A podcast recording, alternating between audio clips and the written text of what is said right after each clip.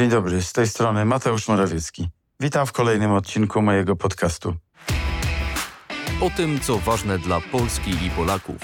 Specjalny podcast premiera Mateusza Morawieckiego. 1 września jest tylko jedno wydarzenie i jeden temat, do którego wędrują moje myśli. I nie chodzi mi o rozpoczęcie roku szkolnego. Mam na myśli oczywiście brutalny, bestialski atak Niemiec na Polskę 1 września 1939 roku. Myślę o tym barbarzyństwie, które rozpoczęło II wojnę światową. Ale z każdym rokiem jeszcze bardziej mnie zdumiewa i przeraża fakt, że ta wojna rozpoczęła się w taki, a nie w inny sposób. Bo przecież II wojna światowa nie zaczęła się bitwą albo regularnym starciem wojsk. Już jej pierwsze sekundy przyniosły pierwszą zbrodnię wojenną. Zapowiedź tego, czym był cały ten konflikt. 1 września o godzinie 4.40 Luftwaffe rozpoczęło bombardowanie Wielunia. To ciche, urocze miasteczko zostało wyrwane ze snu i rzucone w otchłań największej hekatomby w dziejach. Często, próbując zrozumieć tę tajemnicę okrucieństwa, wracam do Jarosława Marka Rymkiewicza. Wspominałem jego osobę w tym podcaście już parę razy. Tym razem myślę o książce Rozmowy polskie latem 1983 roku. W ramach krótkiego wprowadzenia dla tych z Państwa, którzy nie czytali, powiem tylko, że akcja rozgrywa się nad jeziorem Wigry. Spacerując po lasach Suwalszczyzny, główny bohater, literackie alter ego autora, rozważa los dawnych mieszkańców tych ziem, Jaćwingów. Jaćwingów, którzy zniknęli nagle ze sceny historii, unicestwieni przez swoich sąsiadów. Czy w XX wieku to samo mogło stać się naszym udziałem? Czy Polska mogła zniknąć? Czy można wyeksterminować wszystkich Polaków i pamięć o nich oraz o ich dziełach wymazać z historii? Zastanawiał się Rymkiewicz. Twierdzi, że nie. Nie tak łatwo jest pozbyć się trzydziestu kilku milionów, pisze Rymkiewicz, o czym przekonali się Niemcy, paląc nas w swoich piecach. Bo choćby nawet jakiś ktoś, tak jak Niemcy, zapragnął unicestwić 36 milionów Polaków, to i tak ostaną się ci, których nie da się unicestwić. Rymkiewicz myślał tu o Mickiewiczu, o Słowackim, ale też Mieczysławie Karłowiczu, wybitnym kompozytorze. Odwiedzając 1 września Wieluń i Złoczew, zadawałem sobie te same pytania, które 40 lat wcześniej prześladowały polskiego pisarza i poetę. Ale ja patrzę na to wszystko trochę inaczej niż Rymkiewicz, bo z jednej strony, moim zdaniem, ci, których nie da się zniszczyć, to nie tylko wielkie duchy, wielcy poeci. Moim zdaniem nie da się unicestwić tych wszystkich, o których pamiętamy, o których imię i godność walczymy. To prawo, prawo pamięci dotyczy każdej ofiary niemieckich zbrodni. Ale z drugiej strony pamiętajmy, Niemcy wymordowali w całości naród Żydów polskich. Zniknęła ich kultura, ich wiara, ich język. Nie ma ich już dziś wśród nas, a więc można, tak, niestety można unicestwić cały naród. Początek wojny, Wieluń to zbrodnie straszliwe. Niemcy zrzucili na świące miasto 46 ton bomb. W ciągu jednego dnia obrócono w gruzy 75% budynków. Zginęło ponad tysiąc ludzi. Cywilów, bo w mieście nie było żadnej jednostki wojskowej, żadnego celu militarnego, który uzasadniałby ten atak. Z taktycznego punktu widzenia naloty na Wieluń były irracjonalne. Tak samo jak irracjonalne było zło, które napędzało wtedy niemieckie bombowce. Ci, którym jakimś cudem udało się przeżyć, stracili domy, w których przyszli na świat, a wraz z nimi rodzinne pamiątki i wspomnienia. Wielu z nich nigdy już nie wróciło w rodzinne strony. Pomordowanym odebrano przyszłość, gwałtownie przerywając linię ich życia. Tym, co odebrano ocalałym, była natomiast przeszłość, bezpowrotnie pogrzebana w gruzach miasta. Dziś o tę spaloną, zniszczoną przyszłość i przeszłość mamy obowiązek się upominać. Musimy jej strzec i o nią walczyć. Tak długo jak zabiegamy o ich los, zabiegamy o nasze istnienie. Właśnie dlatego wystąpiliśmy do Niemiec o reparacje wojenne, po to, aby sprawiedliwości wreszcie stało się zadość.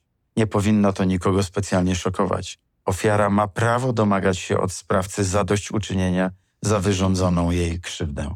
Dla naszego zachodniego sąsiada otworzyła się tym samym szansa na zamknięcie najczarniejszego rozdziału w jego historii. Ale w jaki sposób znaleźć miarę dla tego, co niemierzalne, około 6 bilionów i 200 miliardów złotych to kwota oszacowana przez zespół parlamentarny, któremu przewodził poseł Arkadiusz Mularczyk.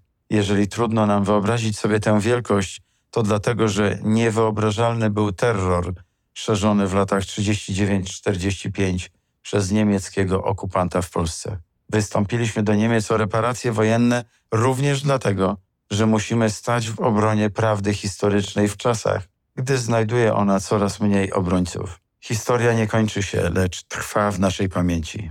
Rząd Prawa i Sprawiedliwości dba o to, by w pamięci historycznej przyszłych pokoleń zapisało się pojednanie polsko-niemieckie oparte na przebaczeniu i realnym zadośćuczynieniu za straszliwą krzywdę.